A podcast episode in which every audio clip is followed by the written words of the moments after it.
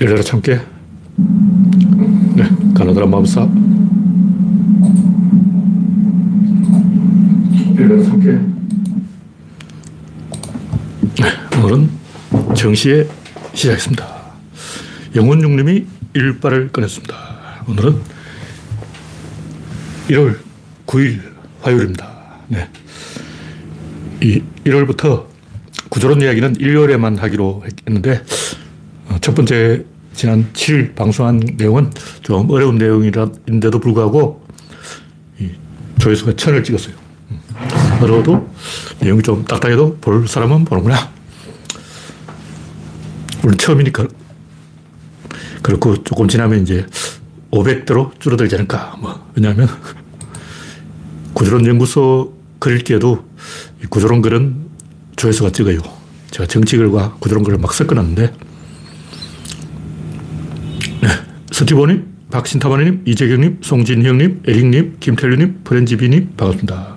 현재 구독자는 3260명입니다. 그레이스방님 어서오세요.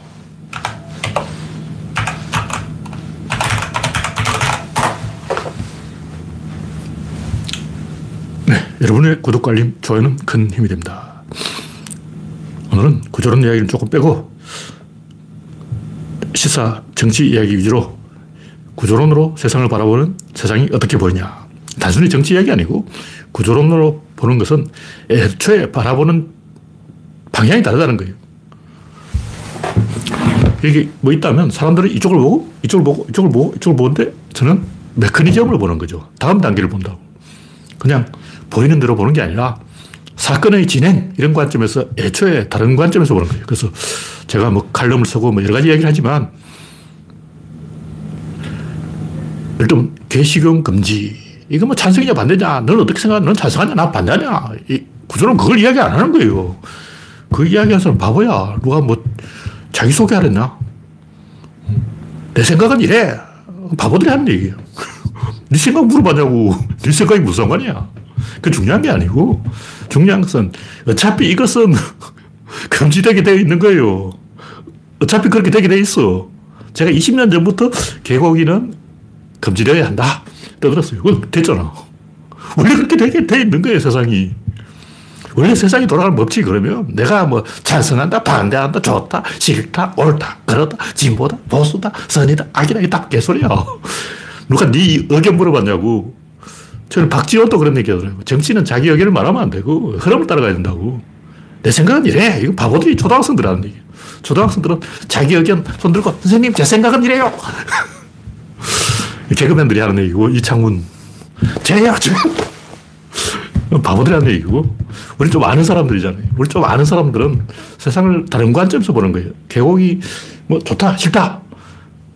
개고기는 못 먹게 하고 왜 소고기는 먹게 하냐. 이걸 중요한 게 아니에요. 중요한 것은 당신 머리에 총이 겨누어져 있다는 거예요. 총을 딱 대고, 머리에 딱 대고, 너 죽을래? 하는데, 난 개고기 먹을래? 하다가 총 맞는 거죠. 그걸 알아야 돼요. 뭐, 아직도 할례 시술을 한 나라가 있고, 납치 결혼을 한 나라가 있고, 또 납치 결혼이 있다. 그리고, 아직도 명예살인을 한 나라가 있고, 심지어 식인종도 있습니다. 독일 관광객이 폴리네시아 섬에 갔다가 먹혔어요.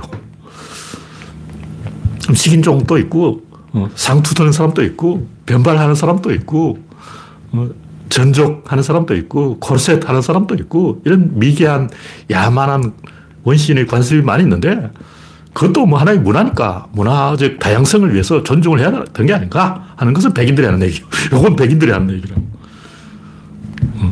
그 백인들의, 그건 백인들이 자기가 주도권을 장악하기 위해서 포용력을 보여주는, 짐은 관대하다. 왜? 내가 다 먹었으니까. 나는 왕이다. 그러니까 내 마음대로 나는 관대하다. 이게 임금들이 하는 얘기예요. 다시 말해서 백인은 그렇게 해도 돼.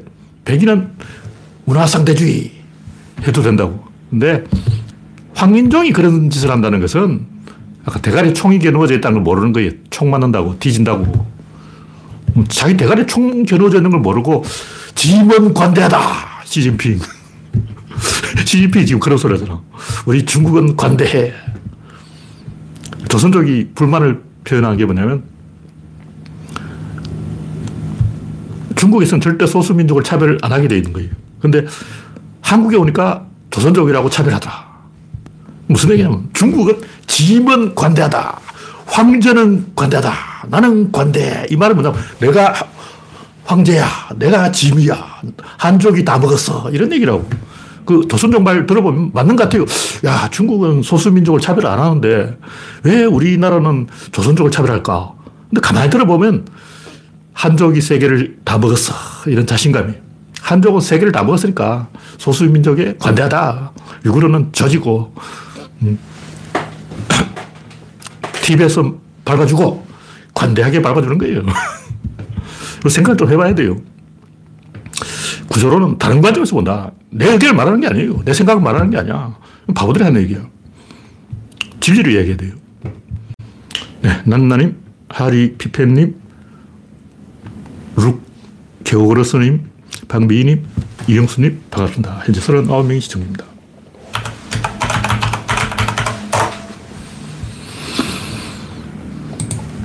첫 번째 곡기는 한동훈의 아동학대 범죄. 이 조중동이 한동훈을 실드 친다고 막 떠들었는데 분명히 말하면 이건 한동훈이 잘못한 거예요. 한동훈이 주도한 사건이 아닌데 평소에 그들이 그런 식으로 시시덕거리고 놀았다는 걸 들킨 거예요. 얘기했잖아요. 노무현 때 대학 교수들이나 뭐 지식인들 자기들끼리 모여가지고 노시게 하고 놀았다는 거예요. 최악의 최악의 최악. 누가 그러냐면 지식인들이 그런 거예요. 검사들, 의사들, 알만한 놈들, 기레기들, 배운 놈들이 그런 짓을 하고 있는 거예요. 천박하기 짝이 없는 짓. 평소에 저러고 논다는 걸 들킨 거예요. 평소에 저들끼리 저러고 있었던 거야. 근데 한동훈은 그나마 눈치가 있어가지고 지금 카메라가 돌고 있어. 이러다가 좆되는 수가 있어. 그래서 한동훈은 조금 나은 거예요. 근데 거기에 한동훈하고 같이 시시덕거린 범죄자들, 어린이를 끌고 온 사람, 어린이한테 가짜 피켓을 만들어준 사람, 그것을 들이밀은 사람, 그걸 연출한 사람, 작전을 짠 사람, 내가 볼 때 최소한 5명이 짜는 거예요, 이거는. 어른에 한 4명 개입했고, 어린이까지 5명이 짜가지고 한동훈을 엿먹인 거예요.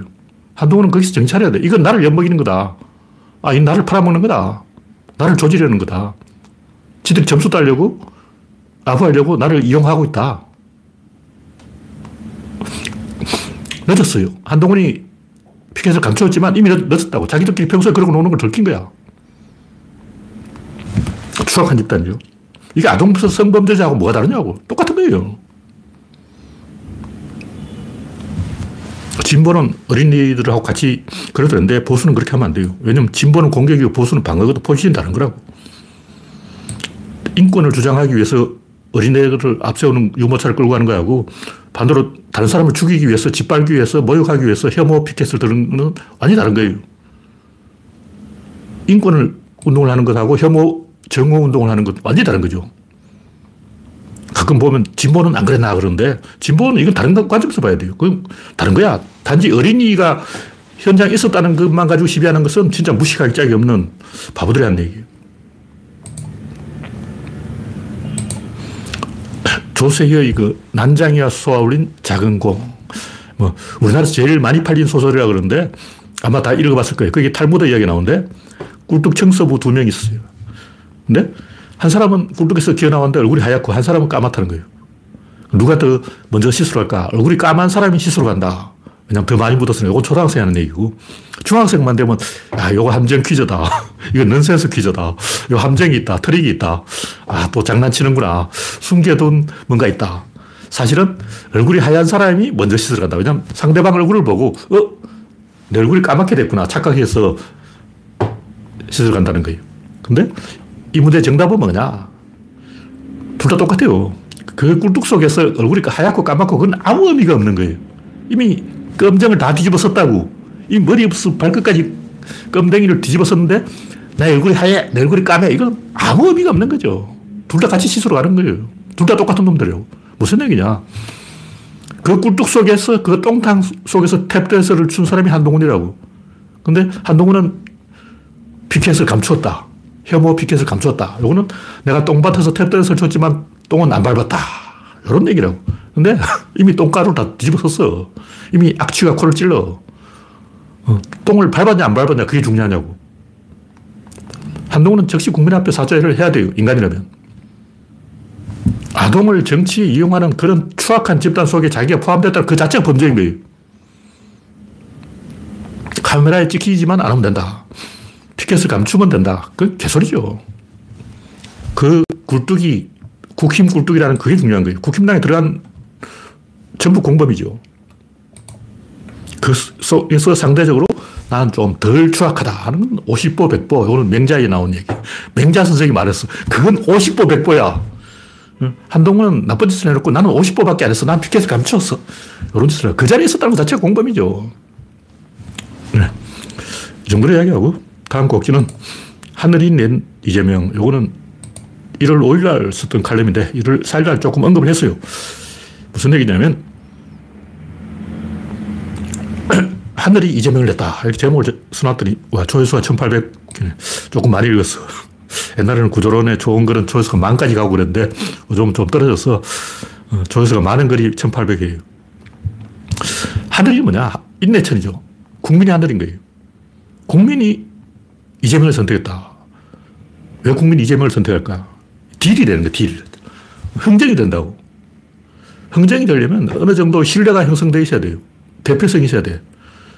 예를 들면 반기문, 안철수, 이회창, 이인재 이런 사람들은 왜 나가리가 됐을까? 그 사람하고 이명박, 박근혜, 윤석열 뭐가 다를까? 이명박, 박근혜, 윤석열한테는 있고 반기문, 이인재, 이회창, 안철수한테는 없는 것. 왜 세력이에요, 세력. 세력이 있으면 딜이 되는데 세력이 없으면 딜이 안 된다고. 근데 이재명은 수도 없이 죽을 고비를 넘겼기 때문에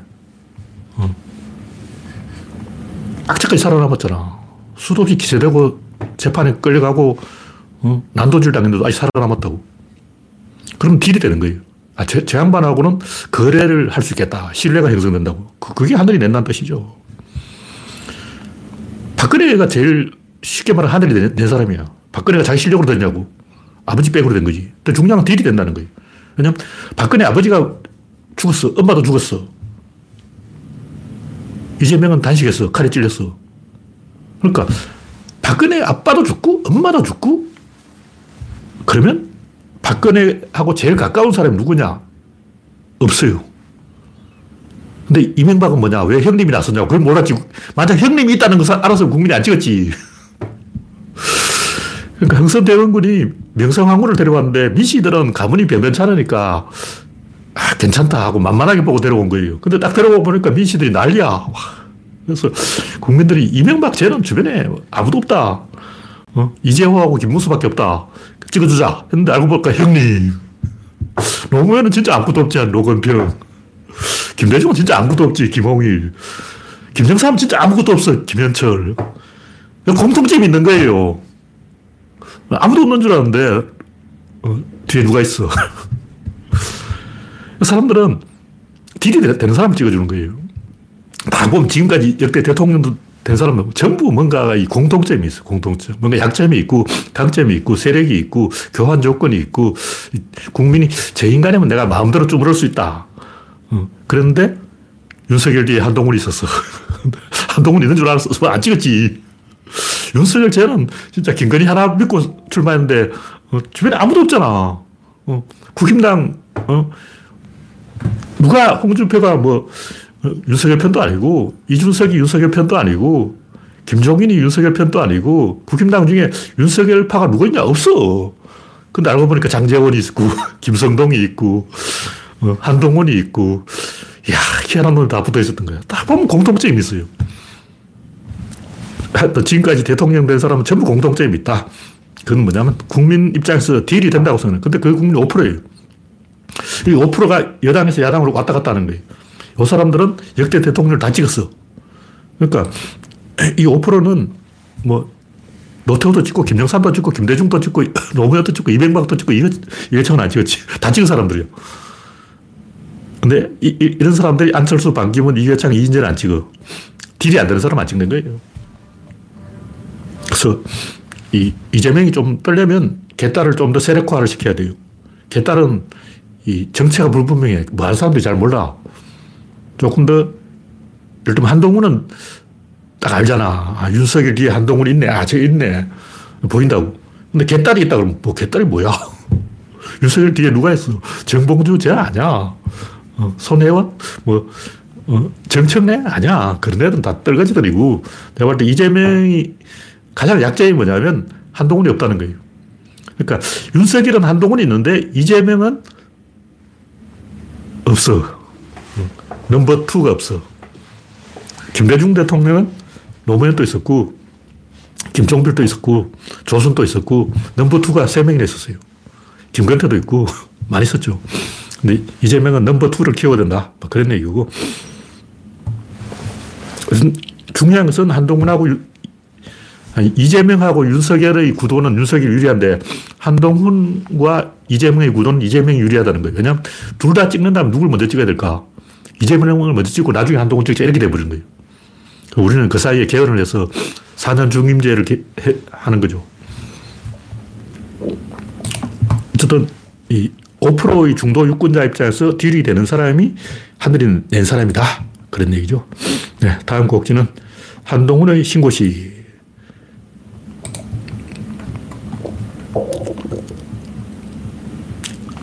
한동훈이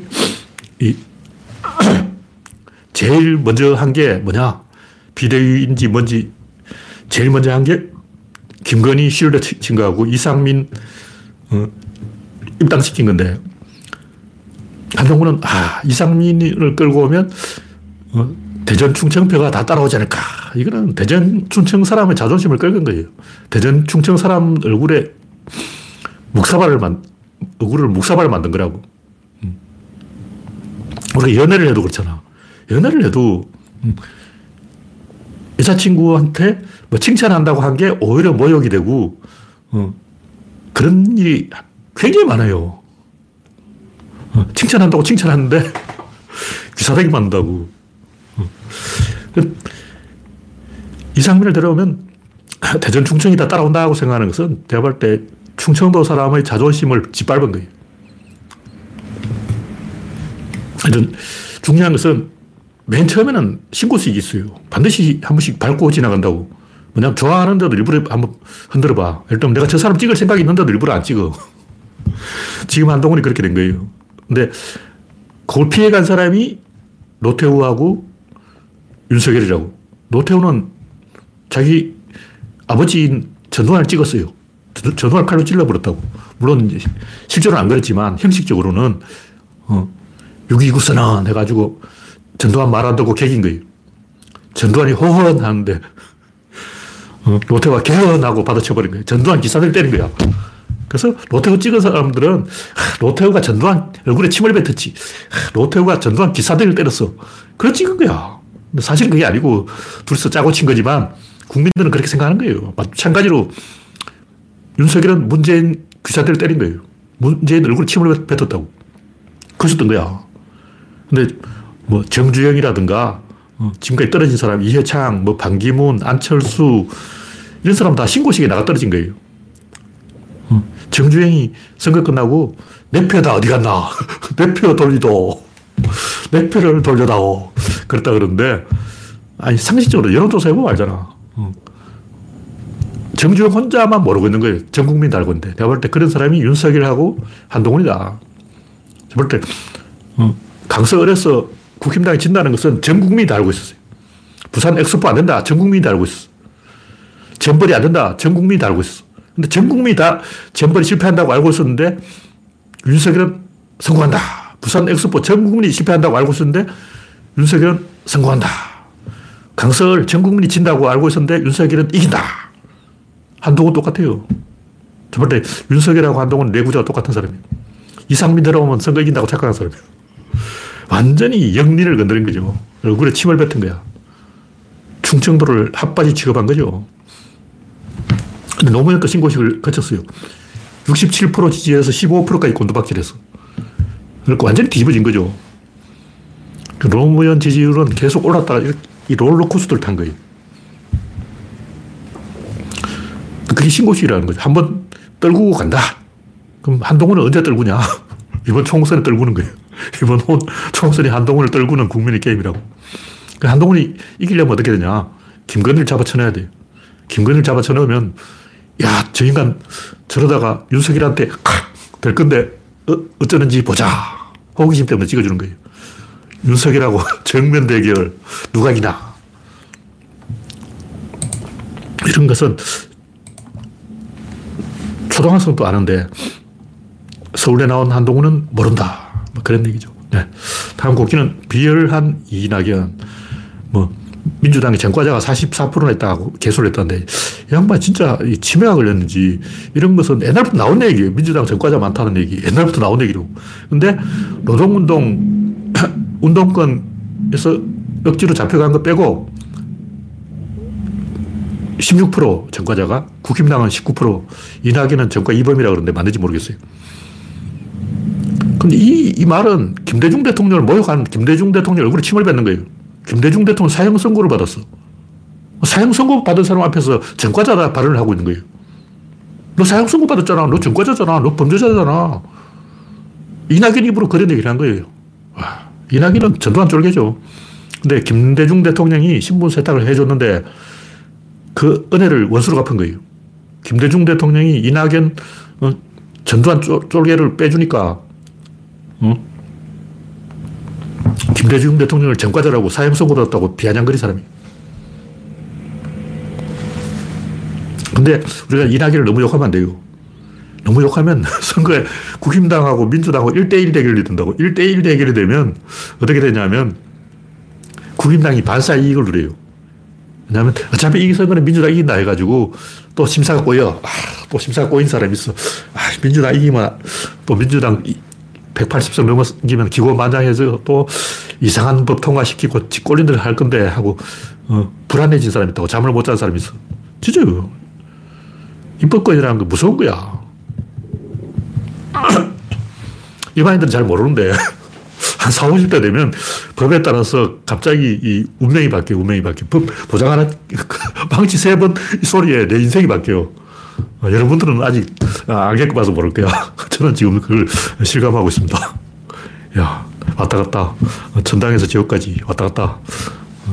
제 주변에 그 당해본 사람이 많아요. 민주당이 망치 3번 때리는 바람에 지옥까지 갔다 온 사람이 많아. 아, 이 장난이 아니에요. 그래서 이 2대2 태그 매치가 되어야 순간적으로 3대1로 바뀌어가지고 200석을 할 수가 있다. 근데 200석 욕심내면 안 되고 170석 정도를 목표로 해야 됩니다. 그러면 이낙연을 조금 더 띄워줘야 돼요. 왜냐하면 이낙연이 떠야 이준석도 뜨고 둘 다 떠야 탄핵을 지킬 수 있다고. 네. 다음 곡지는 모질이 집합소 발견. 무슨 얘기냐면 류호정, 금태섭, 양향자, 이준석, 이낙연 이 5명이 같은 자리에서 사진 찍고 히덕거리고 있는 거예요. 그게 안철수도 낑겨야 되는데 안철수는 또 싹 빠졌어. 그래서 무슨 얘기냐면 대표성, 아까 얘기했잖아요. 하늘이 낸 사람은 대표성이 있다. 딜이 된다. 대표성이 있는 거하고 없는 거하고 무슨 사이가 있냐. 그걸 얘기하는 거예요. 금태섭, 양향자 다 이 모질이들 한 자리에 딱 모이는 순간 하향평준화돼서 그 중에서 제일 수준이 낮은 사람 기준으로 통일돼 버려요. 이 중에서 제일 딜한 놈이 누구냐. 그 사람 중심으로 똑같은 몸값이 매겨져 버려요. 제발 때 5명 중에 제일 약한 사람이 양향자예요. 양향자. 근데 이 5명이 나란히 서는 순간 다 양향자가 됐어. 하향평준화의 법칙이 되는 거예요. 그러니까 이랬듯이 금묵자흑.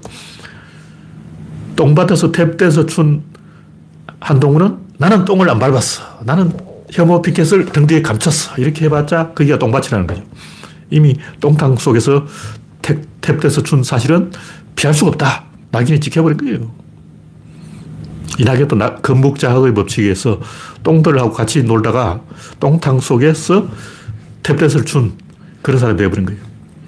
이런 사람들은 참모나 리더를 해야지 자기 군대가 없기 때문에 대장이 되면 안 돼요. 제가 여러 번 얘기했지만 한신 이 양반은 우리가 보통 생각하면 야, 한신이 군사적 능력은 있어. 그런데 참모가 없어. 무슨 한신이 데리고 있던 조참이나 관역 이런 사람들이 한신 부하가 아니에요. 자기 부하가 없는 거예요. 직속 부하가 없어. 그게 약점인 거예요. 근데 유방은 직속 부하가 존나 많아. 한 10명 넘어요. 유방이 자, 회의하자 하면 회의할, 우르르 모이는 인간들이 한 10명 되는데, 한신은 쾌철 하나밖에 없는 거죠. 이준석이나 양양자나 금태섭이나 류호정이나 이낙연 5명이 나란히 세우면 이놈들은 다 공통점이 있다고 보이는 거예요. 공통점이 부하가 없다. 이준석 너 부하 없지. 이낙연 너 부하 없지. 양양자 너 부하 없지. 금태섭 너 부하 없지. 류호정 너 부하가 없구나. 이래서 잘린 사람이 누구냐면 유시민입니다. 유시민이 정의당 갈 때 우습게 된, 꼬리 우습게 된 게 뭐냐면 유시민이 신당을 한다 하면 저는 한 10명은 따라 나설 줄 알았어요. 근데 아무도 안 따라가는 거예요. 유시민은 부하가 없구나. 그럼 저 사람 원래 인덕이 없나? 유시민이 싸가지가 없어서 사람들이 유시민을 안 따르나? 이렇게. 하여튼 유시민이 처음 그 개혁당하고 정의당 할 때 아무도 안 따라가는 걸 보고 단순히 이건 뭐 금배지 문제가 아니야. 두 번 계류를 못한 거예요. 유비는 붕알 2쪽밖에 없어도 관우장비가 따라가잖아. 송건도 따라가고 미축도 따라가고 제갈량도 따라갔어요. 심지어 조원도 따라갔어. 황충, 마초까지 붙고 법정도 붙고 이 세력이 늘어났다고. 근데 유비가 막 도망치는데 관우도 이렇게 팔짱 끼고 구경하고 유비쟤 어디 가냐. 장비도 구경하고 있어. 유시민 혼자 막 쫓아가는 거야. 와, 유시민이 유비야. 그럼 관우 장비는 오겠지, 안 와. 그래서 유시민이 망한 거예요. 유시민이 왜 망했을까? 아무도 안 따라가서 망한 거예요. 저 양반은 사람이 없구나. 모질이 집합소가 된 거죠. 그래서 이낙연이 도망쳐서 뭐 한두 명 따라갈지 모르겠는데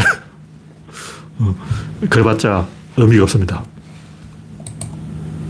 왜 노무현 대통령은 독립을 안 하고 계속 민주당에서 비볐을까? 노무현이 민주당에서 탈당해서 신당을 만든다 해서 누가 따라가냐? 아무도 안 따라가요. 그걸 알고 있었던 거예요. 노무현은 죽이 되든 밥이 되든 민주당에서 비벼야 된다. 그걸 알고 있었던 거예요. 그리고 대통령 되고 난 다음에 신당을 만들었잖아. 우리가 생각하면 대통령 되기 전에 신당을 만들어야 되는 게 아닌가. 안철수. 안철수는 죽이 되든 밥이 되든 민주당에서 비벼야 되는데 신당을 만들어서 거지된 거예요. 근데 안철수는 그래도 박진을 따라갔잖아. 안철수는 제법 따라갔어요. 제법 따라갔는데도 개털됐다. 근데 안철수 워낙 그 리더십이 없어서 그렇게 됩니다. 네, 다음 곡지는 트럼프의 백인 우월주의. 네, 안현주님, 박명희님 반갑습니다. 현재 70명이 시청하고 있습니다. 남북전쟁이 노예제 때문이 아니다. 링컨이 그때 협상을 해서 했다. 뭐 트럼프가 이런 개소를 했는데 이건 미국에서도 이미 다 결정난 거예요. 지금 가끔 이제 광주에 뭐 북한군이 왔다 어쩌다 뭐 이미 다 결정되어 있는데 그걸 뒤집어 엎으려고 국임당 안에서 계속 뻘짓을 하고 있죠. 이미 결정됐는데 이미 결판 난 것은 건드리면 안 된다. 요즘은 또 김구 선생을 모욕하는 사람도 있고 지금 뒤늦게 이미 결판 났는데 이승만을 뛰어보자. 이런 태도하는 수작을 하는 사람 있죠. 이미 결판 난 거야. 이미 이 임시정부의 정통선 김구 선생한테 있다. 이거 다 이미 결판 난 거라고. 역사책에 서져버린 거라고. 이승만은 지발로 임시정부를 버렸죠.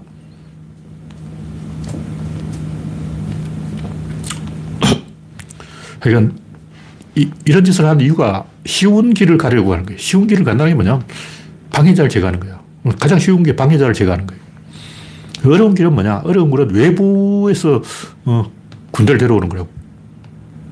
그게 진폭하는 거예요. 근데 진폭하는 것은 항상 어려운 일이라고. 뭐 언론 개혁을 한다, 검찰 개혁을 한다. 이게 다 어려운 거라고. 외부의 힘이 없으면 안 되는 거죠. 왜 우리나라 진보가 안 되냐면 나라가 없어서 그런 거예요. 유럽 봐. 막 30개 국가가 바글바글하다고. 그러니까 이웃 나라 보고 뺏기면 돼. 예를 들면 내가 영국이나 프랑스에 있다면 야, 독일은 하는데 왜 우리는 못하냐. 노르웨이는 하는데 왜 우리는 못하지. 영국은 하는 줄 알아. 영국이 하면 우리도 따라해야지. 우리는 할게 북한이 하니까 우리도 따라하자. 이거 아니잖아. 아닌 것 같고. 중국이 하니까 또 따라하자. 이것도 아닌 것 같고. 일본이 하니까 따라하자. 이것도 아닌 것 같고. 뭘 따라해야 되냐고. 없어. 지렛대가 없는 거지. 유럽은 지렛대가 있다. 영국이 하면 프랑스 따라하고, 프랑스가 하면 영국이 따라하고, 독일이 하면 따라하고, 노르웨이가 하면 따라하고, 스웨덴이 하면 따라하고. 유럽은 이웃 나라가 많이 있기 때문에 지렛대가 있는데 한국은 그게 없는 거예요. 근데 미국도 지렛대가 없어. 미국도 뭐 캐나다를 따라하자, 멕시코를 따라하자, 브라질을 따라하자. 그건 아니잖아. 어쨌든 그래도 이 미국은 유럽 일원이기 때문에 조금 되는데, 그러니까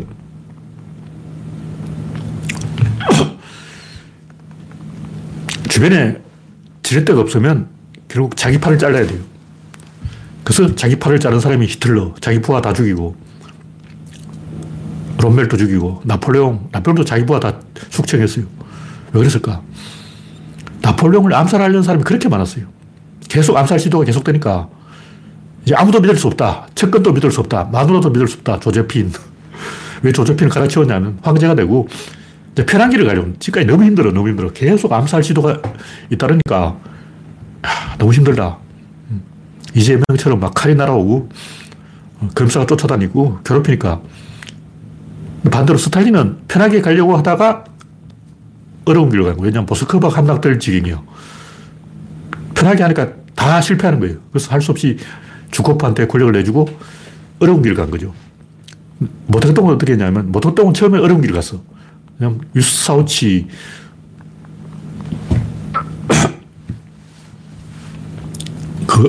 갑자기 이름이 생각이 안 난다.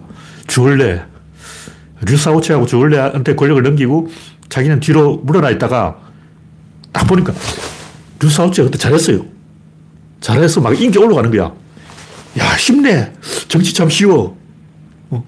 나는 정치가 어려운 줄 알고 뒤에 이선으로 물러나는데 가물게 쉬운 거야. 정치란 뭐지? 인도 수상 네루하고 정상회담을 하는 것이야. 그럼 너 인도 수상 네루냐? 나 모택동이야. 그럼 악수 팍 하고 기념사진 팍 받고, 야, 이게 이렇게 쉬운 정치가 쉬운 거였어. 내가 할래. 이렇게 된 거예요. 그러니까 모택동이 똘짓을 한 이유가 뭐냐면 류사오치하고 네루가 정상회담을 하는 거예요. 10억 대 10억이야. 중국 10억, 인도 10억, 10억과 10억이 꽉 하니까 막 카메라가 번쩍번쩍 부러워 죽겠는 거야. 속이 부글부글 끓어. 그때 옆에서 강청이 계속 옆구리를 찌는 거예요. 신랑아, 니는 안 부럽냐?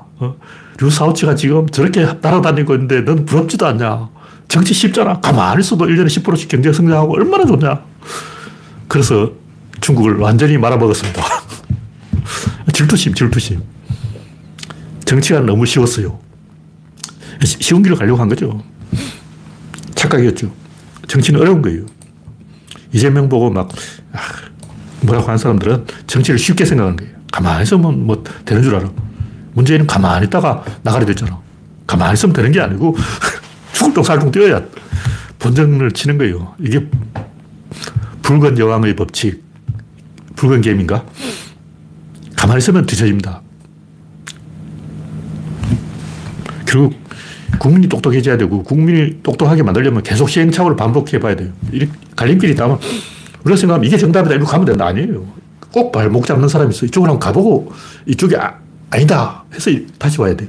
이렇게 계속 시행착오를 해야 되는데 박정희는 그걸 안 했어. 왜 안 했냐? 우리는 후진국이라고 그랬죠. 후진국 그냥 선진국 따라가면 돼. 일본 보고 뺏기면 돼. 일본이 도시가 어떻게 됐더라? 도시화율이 50% 넘어갔구나. 그럼 우리나라도 도시화율을 50% 높여야 되겠구나. 그럼 시골 사람 다 도시로 쫓아보내자. 이게 새마을 운동이에요. 새마을 운동이 뭐냐면 시골 없애기 운동. 시골에 불어서 싹 싸질러 뿌리고 다 도시로 쫓아보내는 게 새마을 운동이죠. 일본 따라한 거예요. 쉬워요. 왜냐하면 일본은 보고 그대로 뺏기면 되니까. 근데 지금 우리는 따라할 나라가 없어요. 그러니까 시행착오를 계속 해봐야 됩니다. 그래서 정치가 어려운 것이다. 결국 국민이 똑똑해져야 된다. 국민을 똑똑하게 만들려면 계속 개고생을 해야 된다. 그런 얘기죠. 네, 다음 곡지는 출산 거부의 진실. 아기를 왜 안 낳냐? 제가 봤을 때 제일 큰 게 뭐냐면 70년대 그 둘도 많다. 우리가 어릴 때 그렇게 배운 거예요. 저출산 정책. 그렇게 배웠기 때문에, 하나만 나으라고 배웠기 때문에 관성의 법칙에 의해서 그 길로 계속 가는 거예요. 어떻게 되냐? 이제 하나만 낳다 보니까 형제가 없어요. 형제가 없다 보니까 어떤 문제가 생겼냐면 이웃집하고 친하는 걸 다 잊어먹어버렸어. 일단 다른 사람하고 같은 공간에서 숨 쉬는 걸 잊어먹어버린 거예요. 옛날에는 한 집에 식구들이 발박을 했어요. 사촌 다 모이면 막 30명씩 조그만 방에 막 낑겨 잤다고 칼 잠잤어요. 사람이 옆으로 누웠어요. 막 오뎅꼬치처럼 낑겨 잤다고. 그 옆에 놈 막 코 골고 방구 끼고 해도 막 그냥 잔 거야. 근데 지금은 다 까칠해져가지고 다 신경증에 걸려가지고 막 무슨 냄새가 난다 그러고 뭐가 더럽다 그러고 못 봐주겠다 꼴불견이다. 만인이 짜증을 내는 거예요. 요즘 연애를 안 해. 왜냐면 짜증을 내니까. 남자 뭐 콧구멍이 못생겼다, 콧돌이 삐져나왔다, 눈곱을 안 뗐다, 뭐 머리 스타일이 안 좋다, 옷 스타일이 안 좋다, 뭐 운동화가 안 좋다, 자동차를 뭐 티코를 끌고 왔다, 뭐 모닝도 차냐, 뭐 이러고 온갖 트집을 다 잡아요. 옛날에는 안 그랬어요. 옛날에는 엄마 등살에 형 등살, 동생 등살, 사촌 등살, 아버지 등살 쫓겨서 재빨리 시집을 가버려야 돼요. 이 집 탈출을 이 집 구석을 떠나고 말겠다. 형 괴롭히지, 동생 괴롭히지, 엄마 괴롭히지, 아빠 괴롭히지, 재빨리 시집을 가서 애를 많이 낳아서 내 세력을 만들어가지고 이겨야 된다. 내 자식이 5명이면 집에 와서 큰 소리 빡 치는 거예요. 형제들이 있는데 제가 이제 명절에 고향에 가보면 형이나 동생이나 다 이제 애를 둘씩 낳아가지고 세력이 돼, 세력이. 나만 아무도 없어. 나만 꽂아놓은 보리자루가 돼. 낑길 데가 없는 거예요. 그러니까 어디 가서 낑기려면 식구를 앞서야 되는 거예요. 할로윈데이가 그 애인데 애가 있으면 이웃 사람하고 말을 틀 수가 있어요. 애가 없으면 이웃 사람한테 말을 걸 수가 없어. 그래서 아예 이제 이웃집하고 대화를 안 하는 거예요. 그러다 보니까 이제 대화하는 방법을 잊어먹었어. 그러다 보니까 모든 게 짜증이에요. 아침부터 저녁까지 짜증나. 그래서 이제 한 집에 살아도 침대를 공유를 안 해. 왜? 짜증나. 아침부터 짜증내고 점심부터 짜증내고 저녁 때도 짜증내고 혼자 사는 게 속 편하다. 이미 이제 적응력을 잊어버린 거예요. 다시 말해서 이제 한국 사람은 혼자 사는 게 더 편한 인간으로 정신병에 걸려버렸어. 이제 인간을 떠나와가지고 로봇이 됐어. 솔직히 인정해야 돼요. 우리 한국인은 전부 정신병자야. 이제 다른 사람하고 공존하는 방법을 까먹어버렸어. 이제 모르는 사람하고 같은 공간에 있으면 스트레스를 받고 짜증이 나고 심장이 뛰고 식은땀이 나고 등이 따끈따끈하고 괴롭고 호흡 곤란, 이런 지경까지 와버린 거예요. 이게 미친 거죠. 부족주의로 돌아가야 돼요. 부족주의는 뭐냐면 아무 걱정이 없어요. 형도 없고 동생도 없고 엄마도 아빠도 없고 막 서열도 없고 내 자식인지 네 자식인지 알 수도 없어. 옛날 중세 유럽에 이 무덤 파보면 다 지 자식이 아니에요. 이 아빠 무덤, 아들 무덤인데 이 파보면 그 아버지 자식이 아니야. 그때 다 바람 피우고 그랬어. 그냥 따지지도 안 했어. 묻지도 안 했어. 일본만 해도 그런 얘기 했어요. 시골에서는 이 아기를 마을이 다 같이 키우는 거지. 시골에서 니네 내 애가 어딨냐.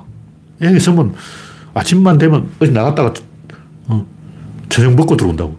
집에 와서 저녁을 먹는 게 아니고 어느 집에서 저녁을 먹고 자러 들어오는 거예요.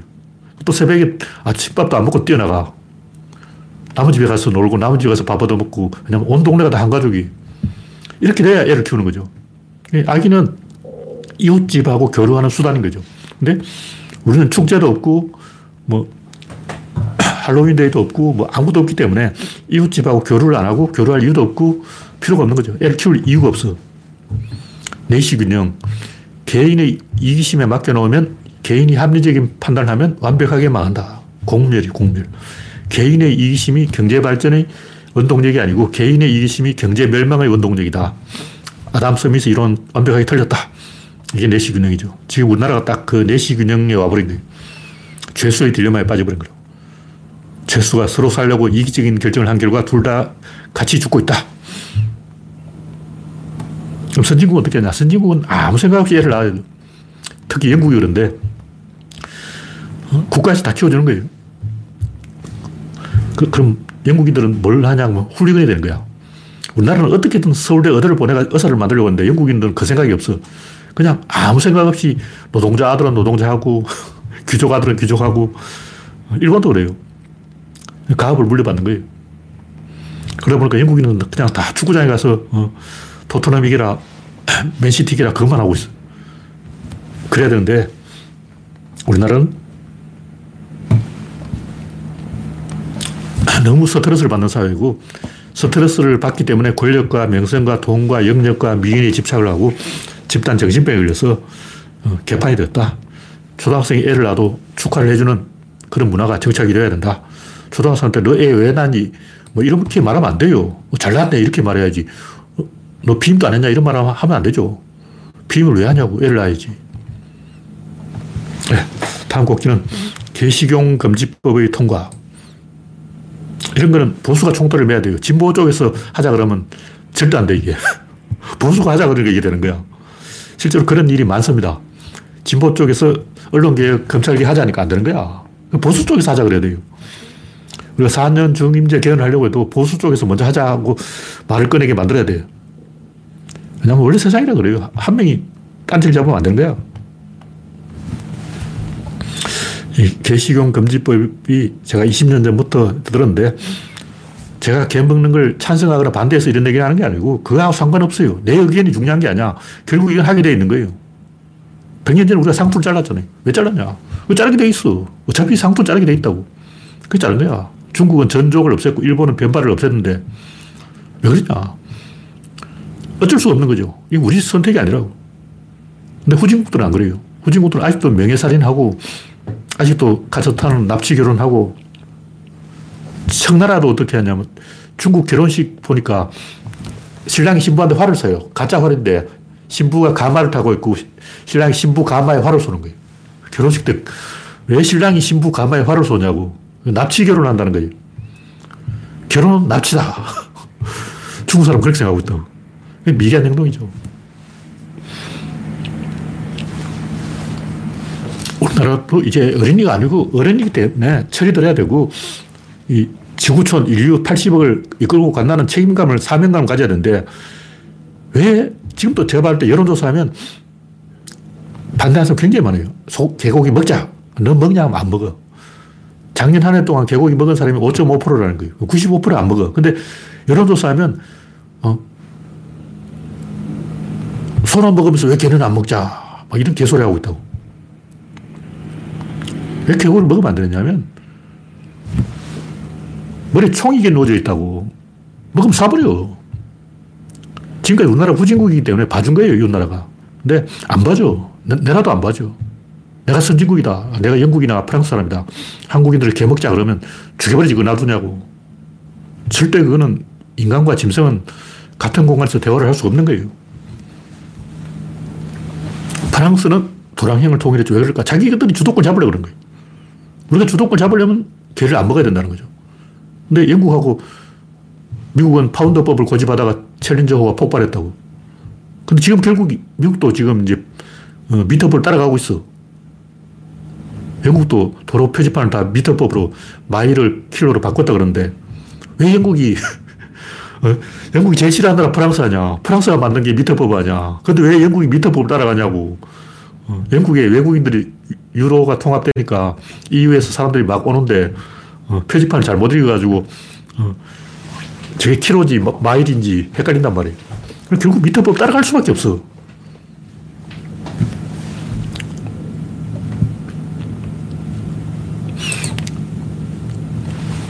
탈근대 사상이라는 것은 후진국은 뭐 다양한 문화를 해도 선진국이 그걸 양해해야 된다는 그 자체가 백인 우월주의. 탈근대 사상 자체가 우리가 우월하다. 내가 황제다. 내가 짐이다. 짐은 관대하다. 나를 따르라. 나는 관대하잖아. 자, 개먹어. 한국 놈들은 개먹어. 중국 놈들은 전족해. 일본 놈들은 변발해. 이러고 있는 거예요. 나는 백인이고 백인은 우월하고 우월하는 나는 관대하다. 이게 속아 넘어가면 안 돼요. 그게 속임수예요. 속으로는 저 새끼 뭐야? 개 처먹는 새끼. 속으로 비웃는다고. 한국 사람이 캐나다에 가서 엘리베이터를 타니까 굉장히 점잖은 그 백인 신사들이 한국 놈이니까 영국말 모르겠네 하고 자기들끼리 재수없어 따라와. 따라온 한국인 냄새나 이런 거예요. 한국인이 그걸 못 알아들을 줄 알고. 근데 그 사람이 알고 보면 점잖은 사람이야. 만약 그걸 알아듣는다는 것을 알았다면 절대 그렇게 내색을 안 할 사람이에요. 그러니까 굉장히 점잖은 엘리트, 지식인, 백인, 상류층 점잖은 사람이 항상 인자하게 미소를 탁 짓고 있어요. 미소를 짓고 있어. 왜냐? 경계하거든. 오히려 막 씩씩거리고 화내는 흑인들은 괜찮아요. 굉장히 점잖은 척 미소 짓고 있는 백인들이 속마음은 재수 없는 동양인 새끼, 칭칭총. 머릿속에는 그 생각을 하는데 그걸 입밖에 안 내는 거예요. 근데 자기들끼리 몰래 하다가 들키는 거예요. 그걸 알아야 돼요. 겉으로는 뭐, 봉준호가, 아카데미상을 받았는데 봉준호한테 기자가 아침에 개고기 먹고 오셨어요? 봉준호 감독님 아침에 개고기 먹고 왔죠? 개고기 언제 먹었어요? 어느 기자도 그 질문 안 했어요. 근데 속으로는 했어. 마음속으로 한 거야. 백인 기자가 봉준호한테 봉 감독님 아침에 개고기 먹었죠? 이 질문을 안 했습니다. 근데 속으로 자기들끼리 킥킥거리면서 야, 저 새끼 아침에 개고기 먹고 왔을 거야. 자기들끼리 그러는 거예요. 그걸 알아야지. 그 사람들 다 가면을 쓰고 있어요. 속으면 안 돼.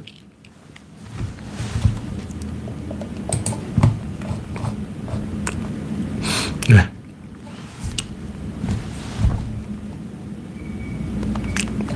다음 곡기는 정신병 자랑은 그만.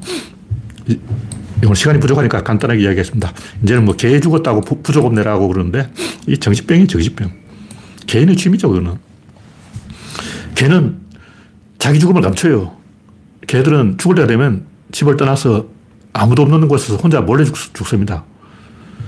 개는 주인 한 사람한테만 충성하는 거예요. 다시 말해서 내가 개다 하면 모르는 사람이 와서 막 부조금 내고 스트레스 받죠. 그 절대 용납 안 하는 거예요.